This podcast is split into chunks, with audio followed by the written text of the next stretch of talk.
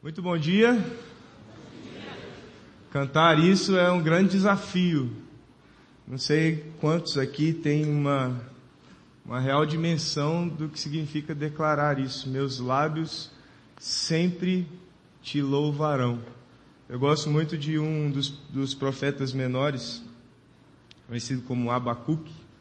Se você ler o livro de Abacuque, é bem curto, você vai ver que é exatamente isso que Abacuque entendeu no relacionamento dele com Deus. Ele fica numa discussão com Deus, num diálogo assim, bastante sincero. Um homem um pouco amargurado no início, sobre as circunstâncias da sua vida.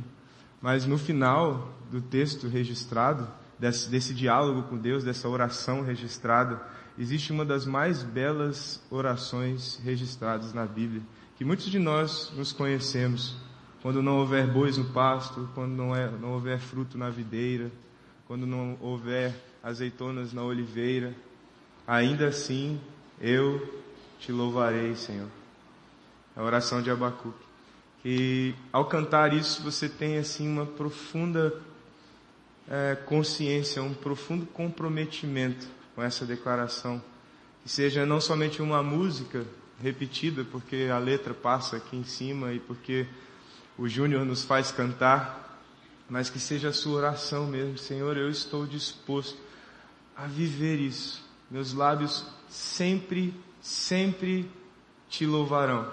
Porque há momentos em que a gente é, sente isso como um desafio muito grande, não é mesmo? Há momentos na vida da gente que não é tão fácil abrir, os, abrir a boca, soltar a voz e louvar a Deus.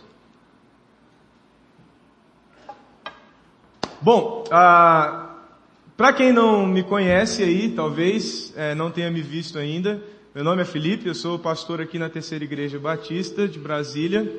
Sou é, pastor hoje mais presente lá no, na Asa Norte, no Campus Norte.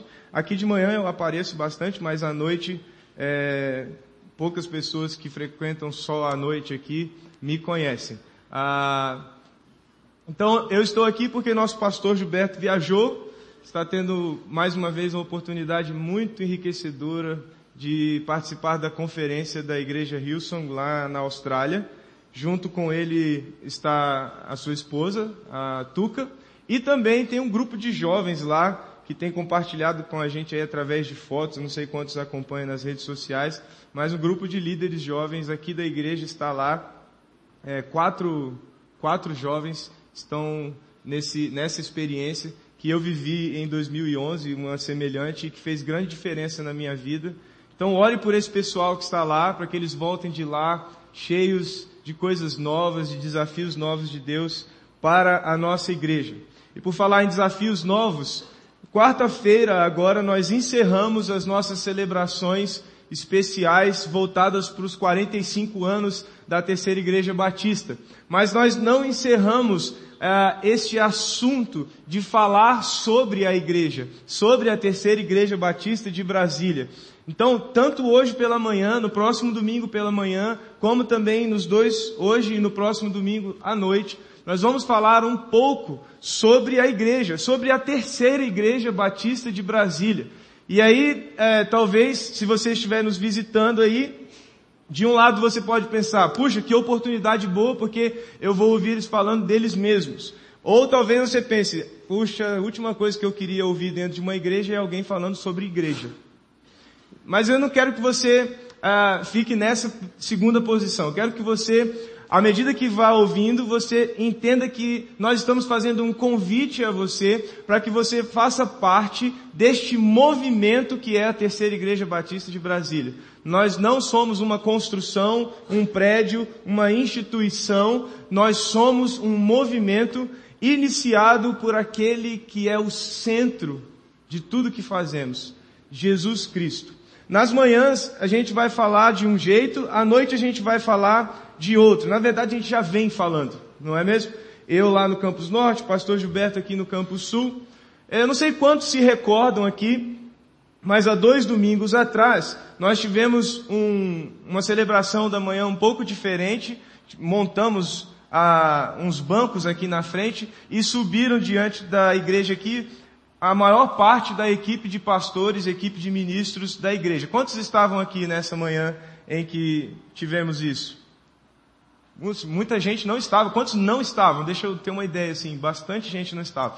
Pois é, nesse domingo, retrasado, nós sentamos aqui, o nosso pastor falou um pouco sobre a igreja, sobre a proposta que é esta igreja, e tivemos a oportunidade aqui de ouvir muitos dos nossos ministros aqui na igreja falar sobre suas visões, seus sonhos, suas expectativas a respeito do trabalho específico que eles estão fazendo. Ah, nós ouvimos sobre formação espiritual, nós ouvimos sobre os, o trabalho com crianças, nós ouvimos sobre o trabalho com pequenos grupos, tudo no intuito de que você aí sentado ouça da parte da liderança da igreja o que nós estamos sonhando a respeito da igreja.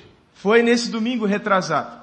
No domingo passado, foi um domingo, foi um final de semana, é, foi um domingo dentro de um final de semana bastante intenso, que nós tivemos na sexta-feira à noite às seis horas de adoração. Foi uma bênção ou não foi? Seis horas de adoração. É, depois, no sábado, nós tivemos seminários aqui com o pastor, seminário com o pastor Cote, à tarde aqui no Campus Sul, à noite lá no Campus Norte. No domingo tivemos o pastor Cote ministrando aqui sobre cura. Na segunda e na terça noite nós tivemos ministrações com a pastora Edmeia a respeito também de cura. Sabe por quê? Porque isso tudo faz parte é, de um plano que nós estamos ah, aplicando com cada um de vocês. Então, meu primeiro desafio esta manhã é que você não perca então a sequência. Essa sequência que começou lá no domingo retrasado, passou pelo domingo passado e vai ainda este domingo e o próximo. Porque essa sequência tem a ver com os sonhos que Deus tem colocado no coração da nossa liderança, especificamente no coração do pastor Gilberto, a respeito do futuro dessa igreja. De para onde nós estamos indo. Então, hoje eu venho além da responsabilidade sempre de compartilhar com você é, o que Deus tem para a sua vida, eu também quero ser instrumento de Deus para traduzir expectativas, sonhos, desejos que o nosso pastor, o pastor Gilberto, tem compartilhado e tem dividido é, a respeito de você, a respeito dessa igreja, a respeito do que do que Ele quer que você faça parte. Então, esse final de semana que passou agora, nós chamamos de refinaria sessões abertas. Quantos participaram de todos os encontros? Como eu estou representando o pastor Gilberto hoje, eu estou fazendo bastante é, enquete, porque ele gosta bastante disso, não é? Então eu estou indo mais ou menos na pegada dele, ok? É, quantos estiveram nesses encontros do final de semana inteiro passado aí? Deixa eu ver. Viram o Cote, viram a Edmeia, algumas pessoas. Ah, vocês perceberam que o foco nesse final de semana foi falar sobre cura, cura na alma. E isso tem a ver com a sequência que nós vamos viver nesses dias. Mas antes, eu queria que você olhasse um pouco para aquilo que nós temos trabalhado com vocês a respeito de visão, missão e valores. À noite, a palavra está bem focada em cima disso. Na manhã nem tanto, mas agora de manhã eu estou falando com a maioria, talvez, de membros da Terceira Igreja Batista. E se tem alguém que é importante saber em que igreja está, é o membro dessa igreja. É ou não é? É ou não é, gente? Você precisa saber em que igreja você está. Você precisa saber o que é importante para essa igreja. Porque você é essa igreja. Você é essa igreja aqui e você é essa igreja em qualquer lugar que você esteja. Você carrega quem nós somos, para onde você vai.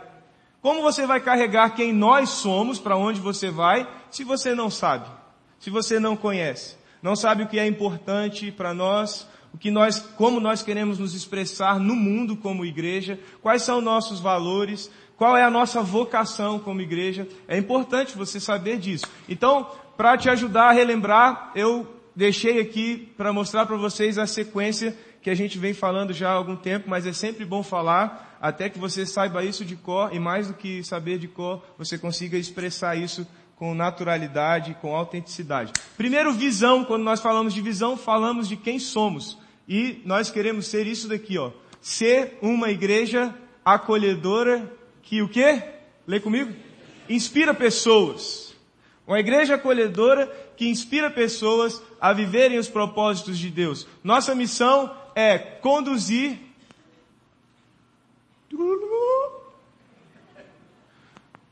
Lê comigo aí. Conduzir pessoas. Conduzir pessoas a uma vida contagiante centrada em Jesus. E os nossos valores são amar a Deus, amar as pessoas, servir a todos. Uma igreja que se preocupa em resumir quem ela é, o que ela tem que fazer e como ela tem que fazer em três pequenas sentenças. É uma igreja que está querendo chamar as pessoas, qualquer pessoa, para se apropriar deste movimento, fazendo parte dele, pensando no futuro.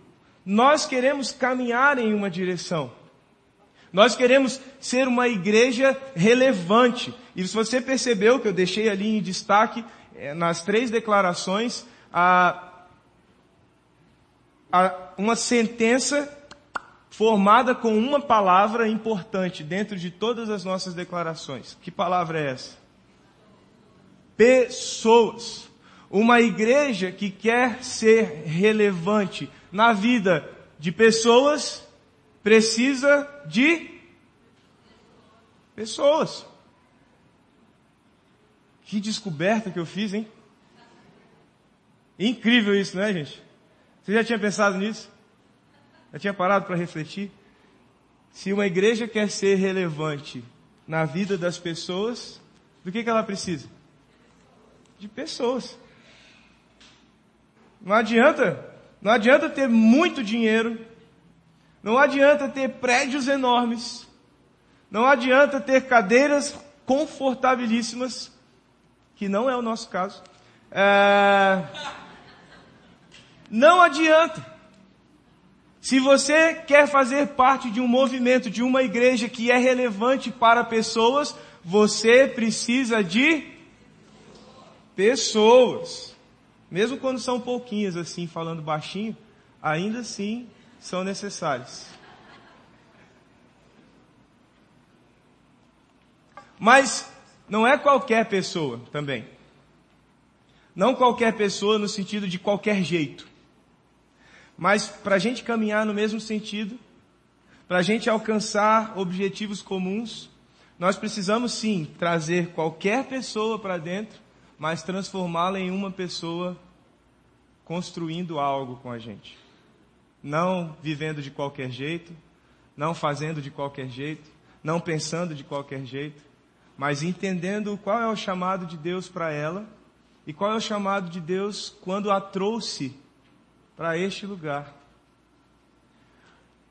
Então, nós precisamos de pessoas curadas, nós precisamos de pessoas maduras, nós precisamos de pessoas comprometidas. Nós precisamos de pessoas, mas precisamos de pessoas com essas características não antes, não antes de virem para cá. Nós não estamos exigindo que você seja uma pessoa curada, madura e comprometida. Nós estamos dizendo para você que se você quiser fazer parte desta igreja, você precisa estar aberto a um processo em que você vai se tornar uma pessoa curada, madura e comprometida. Porque é assim que nós vamos caminhar para o futuro. Então, os planos que Deus tem para esta igreja, que tem dado ao coração do pastor Gilberto, que tem dado ao coração da liderança, como vocês ouviram há dois domingos atrás. Os sonhos que Deus tem para mim e para você tem a ver comigo e tem a ver com você. Inclui você. Os sonhos que Deus tem para essa comunidade inclui você, especificamente você. Não tente diluir isso. Ah, os sonhos que Deus tem para a igreja. E a igreja vira um ser que você olha de fora e fala: Olá, igreja. Vai, igreja. Faz o que tem que fazer, igreja. Vai, igreja, canta. Vai, igreja, evangeliza. Vai, igreja, ora. Vai, igreja, cuida das pessoas. Vai, igreja, se torna relevante para as pessoas. Não. Os sonhos que Deus tem para a igreja são sonhos para você. Você não pode olhar para a igreja e dizer, vai igreja. Você tem que olhar para ele e dizer, eu vou. Eu vou porque eu sou a igreja. Talvez até você que esteja hoje pela primeira vez aqui, nos visitando, conhecendo um pouco do que nós somos, de quem nós somos. Talvez você esteja exatamente hoje aqui ouvindo exatamente essa palavra porque Deus tem algo a seu respeito aqui, neste lugar.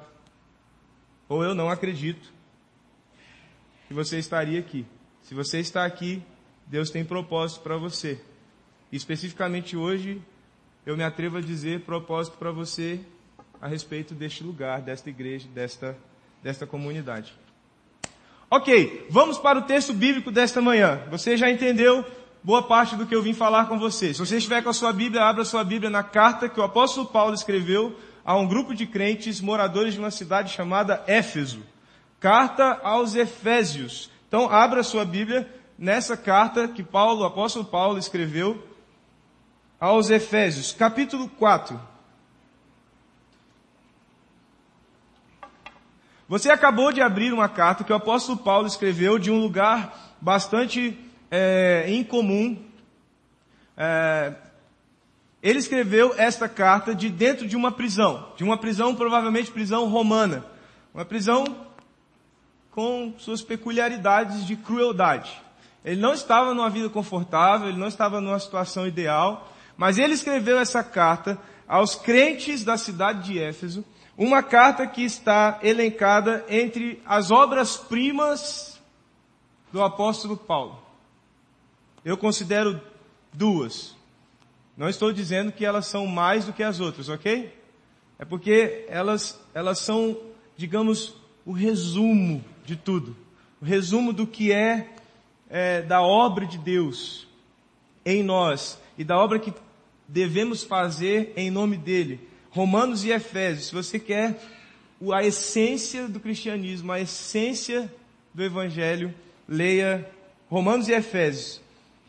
Ele escreveu essa carta para uma igreja numa cidade chamada Éfeso, como eu já disse, uma cidade helênica, uma cidade grega, uma cidade grande, uma cidade portuária que era visitada e era habitada por todo tipo de gente, todo tipo de pessoa vivia em Éfeso. Tinha grego, tinha romano, tinha judeu e tinha todo tipo de gente daquelas das regiões próximas que passavam por Éfeso. Éfeso não só era uma cidade portuária e rica economicamente, mas era uma cidade extremamente rica culturalmente. Éfeso tinha uma das maiores bibliotecas do seu tempo. Éfeso tinha provavelmente o maior teatro, viu, Gustavo? O maior teatro no tempo é, da igreja primitiva. Alguns historiadores dizem que o teatro de Artemis, que era próximo ao templo de Artemis, também conhecido como templo de Diana, o teatro de Artemis era um anfiteatro que provavelmente cabia ao mesmo tempo para uma apresentação 20 mil pessoas. Já pensou nisso? Alto de Páscoa, é o sonho de consumo do Alto de Páscoa. É, um teatro sem som, sem projeção, sentava-se 20 mil pessoas para assistir uma peça. Eu nem sei como isso se dava, eu não sei como as pessoas ouviam, não sei. Mas os historiadores dizem que existiu esse teatro. Teatro de Artemis, que provavelmente cabia essa quantidade de pessoas. Era uma cidade culturalmente rica, economicamente rica, tinha todo tipo de gente em Éfeso. A carta aos Efésios, Paulo escreveu para crentes que acabaram de se converter, alguns do judaísmo, alguns das tradições gregas, alguns das religiões romanas, todo tipo de gente tinha se chegado à pregação a respeito de Jesus Cristo, tinham se convertido a Jesus Cristo e estavam começando sua caminhada com Jesus vindo das mais diferentes culturas, das mais é, diferentes experiências. O apóstolo Paulo, ele dividiu essa carta em duas partes, didaticamente para eu te ajudar, ok? São seis capítulos, a carta de Efésios, e ela é dividida em duas partes. A primeira parte, o apóstolo Paulo fala para os leitores o que Deus fez por nós. E o que Deus fez em nós, através de Jesus Cristo. A segunda metade da carta o apóstolo o que nós vamos fazer por Deus e em Deus por Jesus Cristo. Primeira parte, o que ele fez. Segunda parte, o que nós faremos. No meio disso está o texto de hoje. O texto que nós vamos olhar hoje, nesta manhã, ele está na divisa entre a primeira parte e a segunda parte da carta aos Efésios. Abra sua Bíblia no capítulo 4 da carta aos Efésios, a partir do versículo 1. Nós vamos caminhar por esse texto juntos, nós vamos caminhar por ele e tirar lições para a nossa vida. Nós vamos fazer, montar um quadro juntos, que é o quadro que está sendo montado pelo apóstolo Paulo. Então, como eu disse, a primeira parte da carta dos Efésios, o que Deus fez. E nós vamos ler agora a divisa entre a primeira e a segunda parte que fala o que nós faremos. Olha o que o apóstolo Paulo começa dizendo. Como prisioneiro no Senhor, ou seja, ele estava preso mesmo, literalmente preso, rogo-lhes que vivam de maneira digna da vocação que receberam. O apóstolo Paulo está dizendo para os leitores, depois de tudo que eu escrevi a respeito do que Jesus fez, do que Deus fez na eternidade a respeito de vocês, o capítulo 1 da carta aos Efésios fala que todas as bênçãos celestiais estão livremente acessíveis para aqueles que estão em Jesus Cristo. Já pensou nisso? Quem está em Jesus Cristo, todas as bênçãos existentes nos céus estão livremente disponíveis para aqueles que estão em Jesus. O apóstolo Paulo começa a carta aos Efésios afirmando isso para as pessoas. E aqui nesse ponto em que ele vai introduzir a parte em que ele fala, e agora, o que, que vocês vão fazer a respeito do que Deus fez por vocês? Ele está dizendo, olha, vocês leram até aqui. Vocês leram o que eu, o que eu tenho dito. O que eu estou ensinando até aqui. Então, eu peço uma coisa para vocês. Entendam, entendam em que posição vocês estão diante de tudo que Deus fez. Vivam, vivam de maneira digna da vocação que vocês receberam. Esta igreja, Precisa de pessoas que entendem o que Deus fez por elas. Eu costumo ensinar assim, quando nós entendemos a cruz de Jesus, nós ficamos em duas posições. A primeira posição, nós olhamos para a cruz e falamos, ufa, ele morreu no meu lugar. A segunda posição, nós olhamos para a cruz e pensamos, ele morreu no meu lugar. O que eu devo fazer a respeito disso? Como eu posso reagir ao que ele fez por mim? O apóstolo Paulo está dizendo isso para essas pessoas.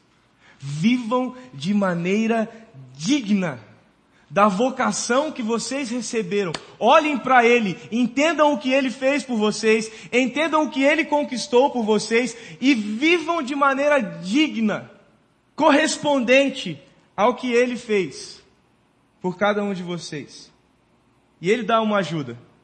Para as pessoas entenderem bem, Ele dá uma ajuda. Ele diz, sejam completamente humildes e dóceis, sejam pacientes e mais suportem uns aos outros em amor. Algumas pessoas leem esse texto de maneira errada. Eles leem suportem uns aos outros em amor. E acham que suportar é aquele tipo assim. Ok, eu tenho que aguentar. A Bíblia diz que eu tenho que suportar em amor. Então eu vou suportar. Mas não é isso. O que o apóstolo Paulo está dizendo é ser suporte. Quando você quer botar uma coisa que está muito baixa. Você quer colocar ela mais alta, o que você usa? Um suporte. Para sustentar aquilo que você precisa que fique mais elevado, fora do chão. Você precisa de um suporte. Quando o apóstolo Paulo está dizendo suportem uns aos outros, ele está dizendo elevem a vida uns dos outros. viver digno, viver de maneira digna da vocação que vocês receberam, não é bater no peito e dizer, olha, eu sou muito especial, olha só o que, que Deus fez por mim e não fez por eles. Não é isso. Ele está dizendo, vivam de maneira humilde, olhando uns para os outros e procurando a chance de fazer o outro crescer, de fazer o outro subir, de fazer o outro ir na direção que Deus quer a vida dele. E aí o apóstolo Paulo segue, nos dizendo assim: façam todo o esforço para conservar o quê? Unidade. Grave essa palavra. Nesse trecho que nós vamos ler agora, unidade é extremamente importante. O apóstolo Paulo está chamando aquelas pessoas, e obviamente se ficou registrado na Bíblia porque Deus tem algo para você e para mim. Deus está chamando, nós que estamos nos chamando, que estamos lendo hoje esse texto, a pensarmos a respeito de unidade. Unidade. O apóstolo Paulo fala, façam todo o esforço para conservar a unidade do Espírito pelo vínculo da paz. Há, vamos lá, seguir. Há um só corpo e um só Espírito, assim como a esperança para a qual vocês foram chamados é uma só. Há um só, um só Senhor e uma só fé e um só batismo um só Deus e Pai de todos, que é sobre todos, por meio de todos e em todos. O apóstolo Paulo está falando, olha gente, vocês entenderam o que Deus fez por vocês? Vivam de maneira digna. Como vocês vão viver assim? Eu vou dizer para vocês. Primeiro passo. Vocês precisam ter unidade. Vocês precisam olhar para Ele e saber que tudo se trata dele. Ele é a fonte, ele é a paz, ele é o consolo, ele é o, o, o advogado, ele é o discernimento, ele é o entendimento, ele é o conhecimento, ele é tudo, ele, ele, ele. Vocês precisam, todos, todos vocês, olharem para um um só lugar, todos juntos olhando em uma só direção, um só Deus, um Deus único. O apóstolo Paulo está falando, viver de maneira digna, viver de acordo com a vocação que Deus deu para vocês. Vocês precisam olhar para Ele, um só Deus, um Deus único. Versículo 7. Olha só como muda agora a terminologia do apóstolo Paulo. Ele fala agora, ó, e cada um Viu a diferença? Até o versículo 6 ele falava um só, um só, uma só, um só, um só, cada. Agora ele mudou. Cada um. Ele pega o entendimento das pessoas que estavam em direção a um lugar só e agora traz e diz: cada um de vocês. Agora não pensem somente como uma massa. Agora pensem que Deus olha para vocês como Cada um. A cada um de nós foi concedida a graça, conforme o que? Medida repartida. Primeiro, primeiro movimento, unidade. Segundo movimento que o apóstolo Paulo está dizendo, entendam que há algo que foi repartido. Você tem um, um, pouco, você tem um pouco, você tem um pouco, você tem um pouco, eu tenho um pouco, cada um tem um pouco da medida que foi repartida por quem? Por Cristo. Por isso é que foi dito. Eu não vou entrar na teologia ah, desse texto, ok? Esse é um dos textos mais difíceis da Bíblia de fazer interpretação. Nós não vamos entrar na teologia desse texto hoje, tá bom? Então, se você ficar aflito, nervoso com o que leu aqui, depois a gente conversa. Quando ele subiu em triunfo às alturas, levou cativos muitos prisioneiros e deu dons aos homens. Que significa ele subiu, senão que também havia descido às profundezas da terra? Aquele que desceu é o mesmo que subiu acima de todos os céus, a fim de encher todas as coisas. Apóstolo Paulo, a quem ele vai dar dons.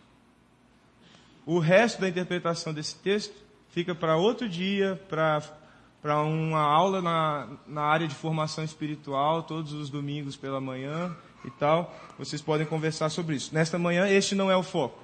O foco aqui é você entender que Jesus deu dons às pessoas. E o versículo 11 diz o quê?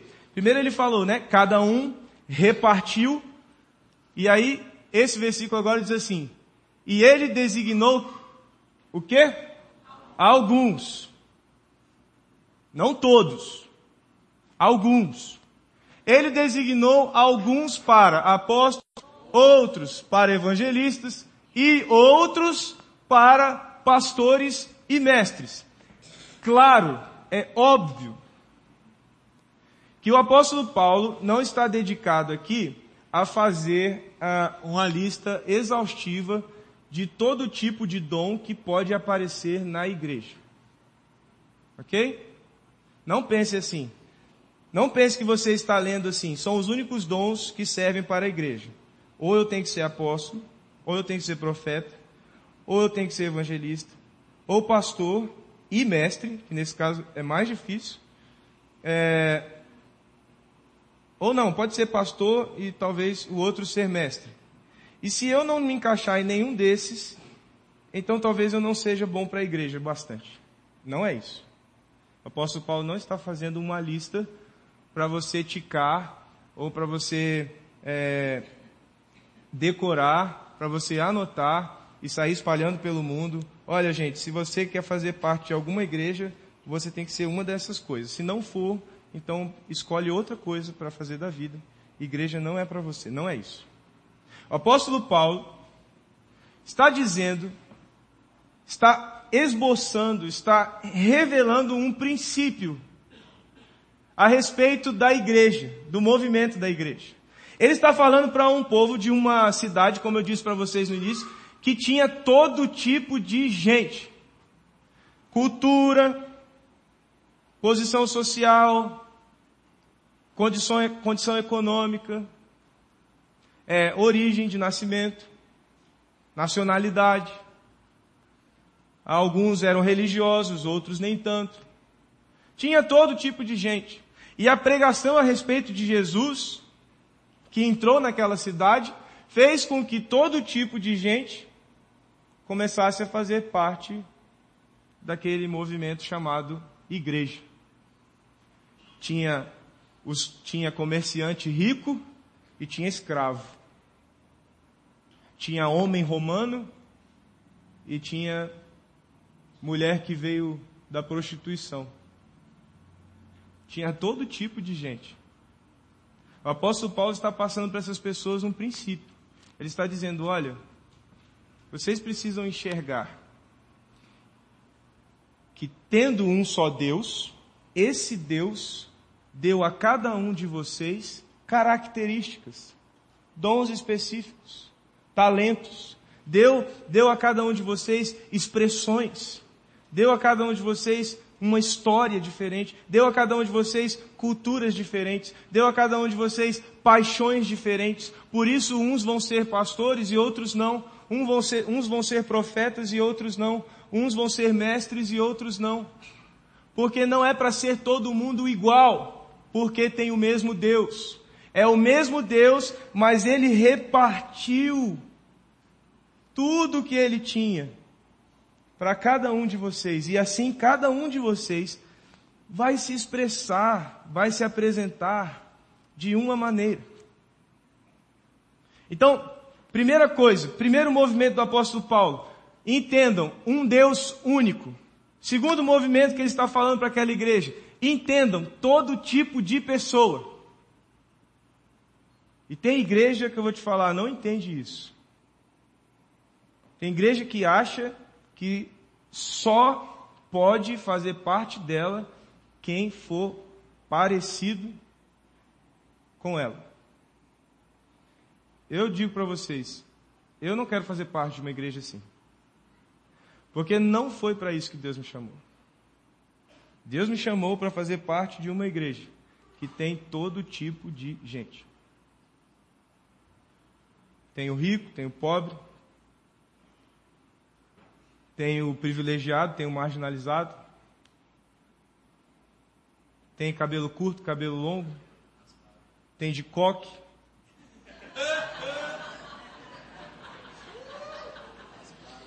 Tem os indecisos, que deixa o cabelo grande, raspa de um lado e esquece o outro. Tem de tudo. Tem todo tipo de pessoa. Com um propósito. Com um propósito. Versículo 12. Olha só o que o apóstolo Paulo diz.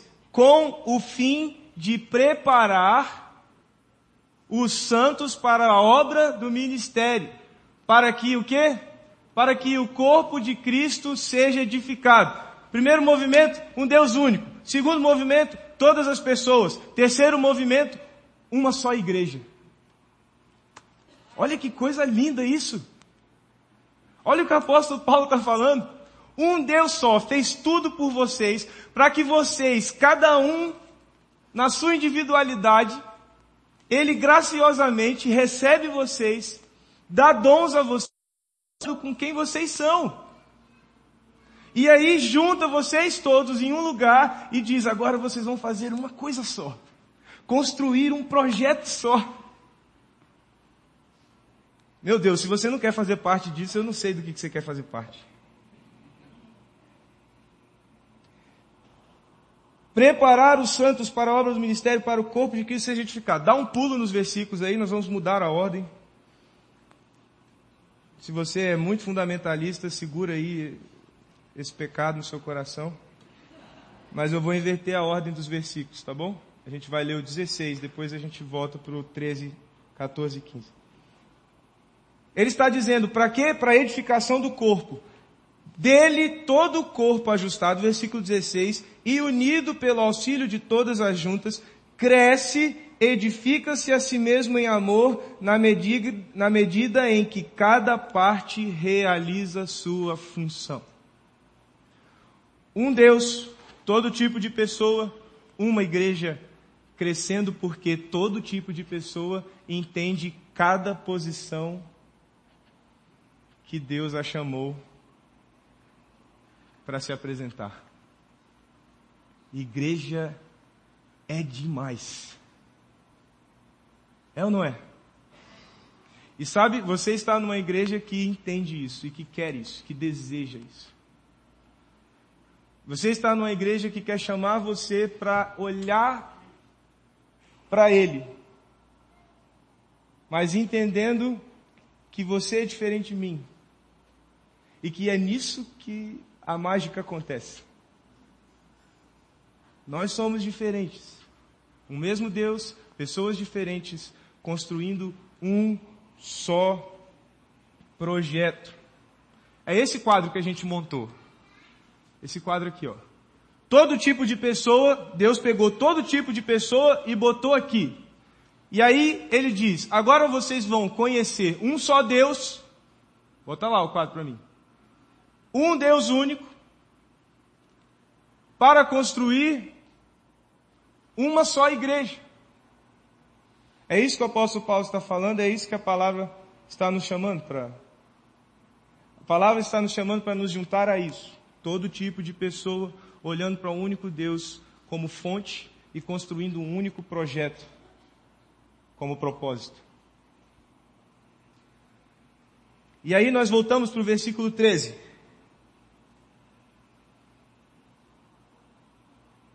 Que diz assim: Até que todos alcancemos a unidade da fé e do conhecimento do Filho de Deus e cheguemos, na minha tradução, à maturidade. O termo original aqui significa ao homem perfeito, ao homem versão final. É exatamente isso que significa. A expressão que Paulo escreveu é homem do fim. Homem, última versão. revista atualizada é, e tudo mais. Sem, sem, sem necessidade de nenhum mais melhoramento. Até que chegamos, cheguemos a essa estatura. Que nós sabemos que chegaremos um dia. E nesse dia nós estaremos com Ele. Para sempre. O apóstolo Paulo está dizendo, o objetivo de todo esse movimento, um Deus único, todo tipo de gente, o mesmo projeto, o objetivo disso é que neste ambiente nós cresçamos na unidade, nós cresçamos no conhecimento, nós cresçamos ao ponto de nos parecermos cada dia mais com Ele com Jesus. Porque a igreja é o corpo dele. Se a igreja é o corpo de Cristo, eu e você formando esse corpo, temos que ser parecidos com ele. A gente tem que ter na gente o DNA dele. A gente tem que ter na gente as características dele, a cor dele, o cheiro dele. Porque senão, se não for assim, quando a gente se juntar, não é o corpo dele. É outra coisa. Mas não é o corpo dele. Então o apóstolo Paulo está dizendo, essa junção, Deus, todo tipo de pessoa, igreja, é o ambiente em que nós alcançaremos unidade na fé, nós cresceremos no conhecimento e nós nos tornaremos cada dia melhores. Por quê? Porque nos pareceremos com Ele. Apesar de que quando olhamos para o movimento evangélico, às vezes pensamos, será mesmo? Será que quanto mais na igreja, mais parecido com ele? Às vezes eu, eu fico me perguntando isso mesmo. Eu vejo alguns falando, alguns esbravejando, e fico perguntando: meu Deus, não era para a gente ser parecido? Não era esse o projeto? Não era caminhar no sentido de cada dia sermos mais parecidos com Ele? Uou.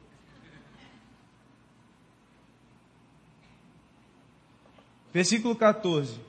O propósito é que não sejamos mais como crianças. Se tiver criança aí, ó, não se ofenda, tá bom? O propósito é que não sejamos mais como crianças, levados de um lado para outro pelas ondas, nem jogados para cá e para lá por todo vento de doutrina e pela astúcia e esperteza de homens que induzem ao erro. Antes, seguindo a verdade em amor, cresçamos em tudo naquele que é a cabeça, Cristo. Olhamos para o quadro de novo, vemos um Deus único, todo tipo de pessoa, uma só igreja. Na união dos seus, dos seus poderes somos, não o Capitão Planeta, nós somos pessoas maduras. Pessoas maduras. É o que esta igreja, a terceira igreja batista, quer para que nós cheguemos aonde Deus tem nos chamado para chegar. Olha para o lado aí. Não se preocupe, eu não vou mandar você falar nada. Só olhe. Relaxa, só olha, gente, só olha. Só olha, só isso. Olhou? Você está vendo que é diferente você? Você está vendo que geralmente é mais bonito que você, mas você não acha isso?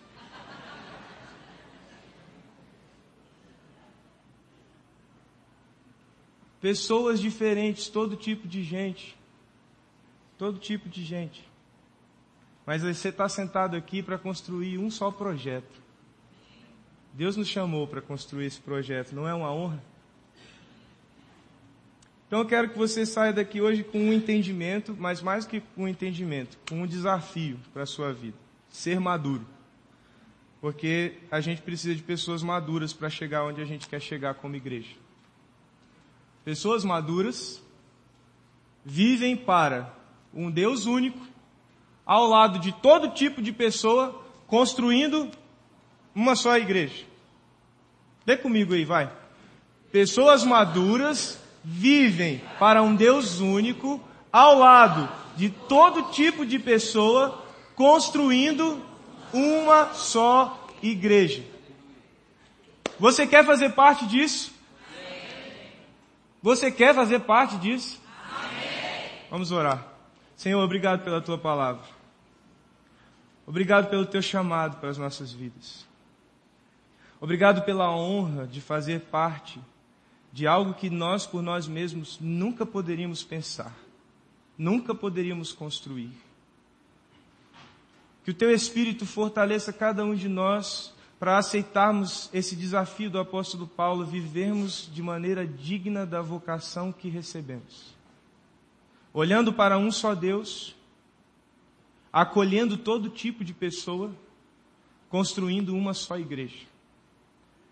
E assim, cada passo, estaremos mais unidos, estaremos mais conscientes de quem o Senhor é e estaremos mais parecidos com quem o Senhor é. Pessoas maduras vivem para um Deus único, ao lado de todo tipo de pessoa, construindo uma só igreja. É o que nós queremos, Pai. É o que nós queremos fazer aqui na terra. Vem sobre nós e nos conduz à realização desse projeto. No teu nome e no teu poder. Em nome de Jesus. Amém.